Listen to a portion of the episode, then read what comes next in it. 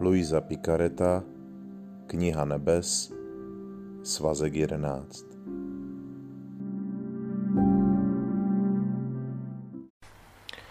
Šestého března 1915 Božská spravedlnost nechce, aby Luisa byla připoutená ke stavu utrpení jako oběť, aby nadále dávala průchod trestům a zintenzivňovala válku. Když jsem byla ve svém obvyklém stavu, přišel na chvíli můj rozkošný Ježíšek. Protože můj spovědník nebyl v pořádku a protože můj stav byl přerušen, to znamená, když jsem se na výzvu poslušnosti obracela, řekla jsem Ježíši, co chceš, abych udělala? Mám zůstat? Nebo se mám pokusit přijít na řadu, až se budu cítit volná? A Ježíš, má dcero, chceš snad, abych jednal jako dříve, když jsem ti nejen přikázal zůstat v klidu, ale také jsem tě svázal tak, že jsi nemohla přijít k sobě, kdybys nebyla poslušná? Kdybych to udělal nyní, moje láska by byla omezena a moje spravedlnost by našla překážku v tom, aby se mohla zcela vylít na stvoření. A ty bys mi mohla říci, tak jako ty mě držíš svázaného jako oběť utrpení z lásky k tobě a ke tvorům, tak já tě svazuji, abych zabránila tvé spravedlnosti vylít se na tvory. Mělo by tedy být vše ohroženo. Války a přípravy, které jiné národy chystají k válce, nemohou.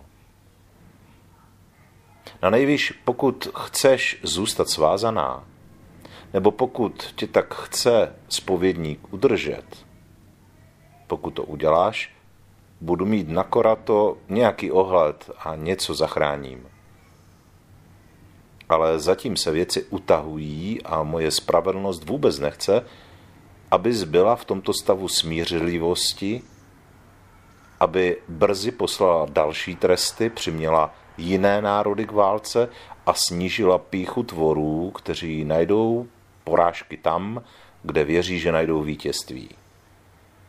Běda. Má láska pláče. Ale má spravedlnost žádá za dosti učinění. Má dcero trpělivost. Poté, co to řekl, zmizel, ale kdo může říci, jak jsem zůstala? Chtělo se mi umřít, protože jsem si myslela, že kdybych sama opustila tento stav nehybonosti v utrpení, mohla by být příčinou nárůstu trestů a vstupu dalších národů do války, zejména Itálie. Jaká bolest, jaké zlomené srdce. Cítila jsem celou tíhu tohoto Ježíšova vyloučení. Říkala jsem si, kdo ví, jestli Ježíš nedovoluje, aby se spovědník uzdravil, aby zasadil poslední ránu a přiměl Itálii vstoupit do války. Kolik podezření a obav. Když jsem se sama dostala ze stavu obvyklého ranního utrpení, strávila jsem den plný slz a silné hořkosti.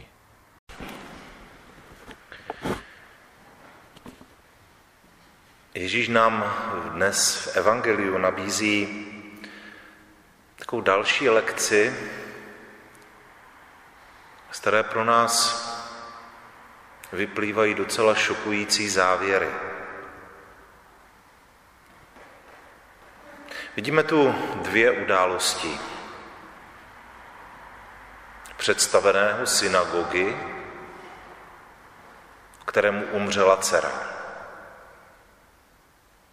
a 12-letou nebo ženu, která 12 let trpěla vleklou těžkou nemocí a která minula veškeré své svůj majetek a nijak se to nelepšilo. V podstatě dva naprosto beznadějné případy. A evangelium nás učí, jak v takových situacích, pokud se do nich dostaneme, máme reagovat my. Ne tak, jako reaguje většina lidí tím, že upadnou do zoufalství nebo rezignace, otupí, ztratí naději. Ale přesně tak, jak reagovali oba ti aktéři, když se přiblížili k Ježíši. Ten muž projevil velkou nejenom víru v Ježíše, ale i trpělivou víru. Přesvědčuje Ježíše, aby přišel k němu, i když vlastně všechno je ztracené už. Chce, aby Ježíš vstoupil do té situace, která je z lidského hlediska v podstatě ukončená. Nemá už žádné další řešení.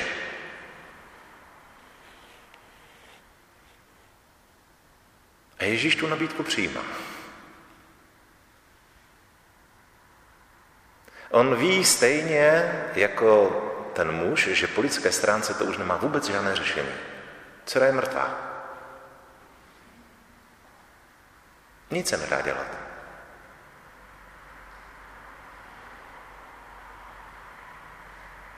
A stejně tak vlastně ta žena, která, která už nemá žádné prostředky na to, aby se mohla dál léčit. Protože všechny už vlastně vydala na léčení, nemá už nic. A tím se jí uzavřela cesta také k jakékoliv další léčbě. A ona chce, aby do toho Ježíš vstoupil. Nějak. Aby to vzal prostě za své. A oba ti lidé nás učí trpělivé víře. Víře, která nemá žádné omezení. Která je vytrvalá, věrná, trpělivá a která vidí jediné řešení nebo jediný výsledek toho, že do toho vstoupí Ježíš jakýmkoliv způsobem. Toto je lekce, kterou nám dnes Evangelium dává. To je úkol i pro nás.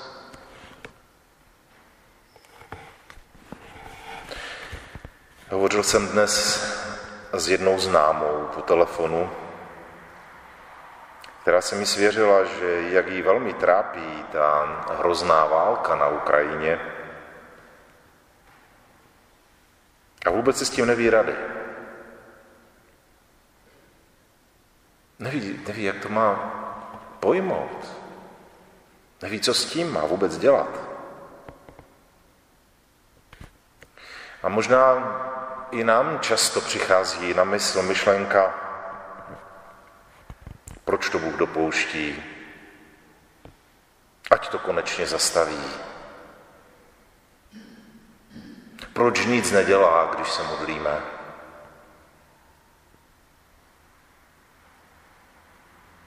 Proč vyčkává? Na co čeká?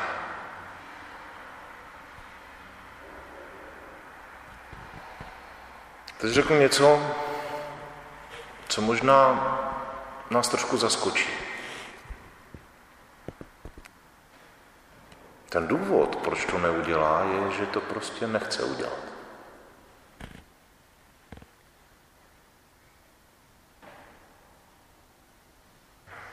Nechce nebo nemůže.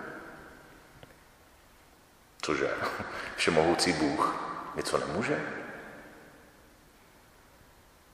Všemohoucí a milosrdný a láskyplný Bůh nechce zastavit vraždění? Ku podivu to tak může být.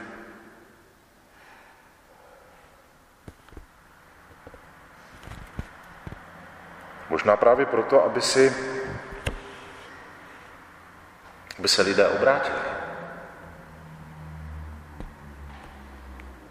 Aby lidé znovu pochopili, kde je jejich základ. To nevylučuje vůbec boží lásku. Bůh není člověk. Bůh není rodič, který svému neposlušnému dítěti podstrojuje všecko nejlepší, aby mu toto dítě v tom špatném vrátilo stonásobně zpátky. Bůh není ten, který plní jakékoliv naše přání, ale ten, který nás miluje. A co udělá milující rodič, pokud opravdu miluje své dítě a to dítě udělá nějaký průšvih? Bude ho trestat. A bude ho trestat do té doby, dokud, dokud to dítě se neuvědomí, že tady má prostě cesta nemůže vést. A ten rodič to bude dělat důsledně a pevně, přestože mu to bude neustále trhat srdce. Protože to dítě miluje a vidí, jak trpí. A on ho bude trestat. Protože ví, že kdyby ho netrestal, tak se stanou mnohem horší věci a to dítě nenávratně ztratí. A to je možná důvod, proč Bůh nechce, nebo dokonce ani nemůže zastavit válku. Protože jak jinak má zlomit píchu člověka? Jak jinak má zlomit odklon člověka od Boha? Jak jinak přesvědčit člověka, aby se opět vrátil k němu?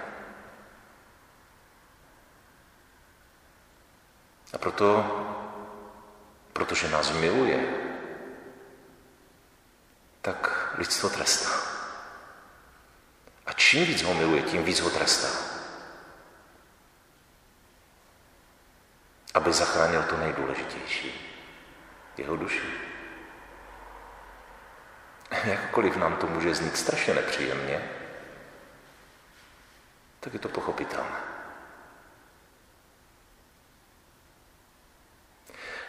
Co v takové situaci máme teda dělat my? To znamená, že se máme přestat modlit za ukončení války a hrůz a zabíjení. Vůbec ne. Přesně to, co dělali ti dva lidé. Zůstat pevní ve víře a trpělivě nést všechny ty těžkosti, které přicházejí. Ale vědět, že řešením je Bůh, ne kdo ví, co, co člověk vymyslí, ne nějaký vítěz nebo něco takového, on bude silnější a tak dále. Že řešením, konečným řešením je Bůh. A v tom jsou tito dva lidé nesmírným příkladem pro nás Evangelia protože jsou příklady trpělivé víry, kteří dokážou, dokážou přijmout všechny těžkosti, které přicházejí a přesto zůstávají pevní ve víře. No to je naše cesta. Samozřejmě, že dál prozme o to, aby skončilo utrpení bezbraných lidí, civilistů a hrůzy války a tak dále. Ale nepodléhejme druhému extrému, že když se to teď neděje, tak to znamená, že Bůh nás neslyší nebo není. Ale trpělivě nezme spolu s ním tu velkou bolest tolika utrpení lidí, právě proto, aby se lidstvo obrátilo. A lidé znovu nalezli svůj základ, základ svého života. A volal jsem včera z rodiči a tatínek mi vykládal, že byli na pouti v Zašové, tam zpívali. A říká, no tak nás bylo 15 těch zpěváků. Pak tam bylo pět manželek do těch zpěváků a asi 20 místních lidí. Přestože v té době vlastně ten den byly hody, hlavní pouť celé farnosti, nebo hlavní a, vlastně oslava celé farnosti. On říká, když jsem se vracel domů, tak jsem potkával desítky, možná stovky lidí, kde si šli, kde si pařit. A veselí, mladí, alkohol a toto, všude, toto, veselost. A jak to, že tito lidé, když mají vlastně takovou slavnost, tak se neobrací k Bohu. Kde, kam jdou vlastně? Proč tam nebyli? A kdo je přesvědčí, aby se vrátili k Bohu?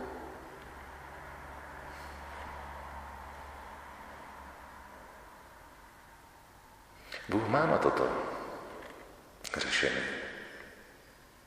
A my ho vidíme na Ukrajině. A jenom na nás. Co budeme dělat my? Jestli budeme krčit ramenama, řekne, to je taková doba, no. Co máme dělat? A nebo budeme bojovat na té boží straně. A aspoň to, co my máme nést jako určitý úděl nějakých těžkostí a utrpení, tak nabízet Bohu jako zadosti učinění za hříchy nejenom svě vlastní, ale mnohých současníků, kteří uráželi Boha. Pokud to nebudeme dělat my, Boží spravedlnost si najde cestu tak jako jinde ve světě. Nemyslím si, že by to bylo nějaké vyhrožování nebo strašení. Vůbec ne.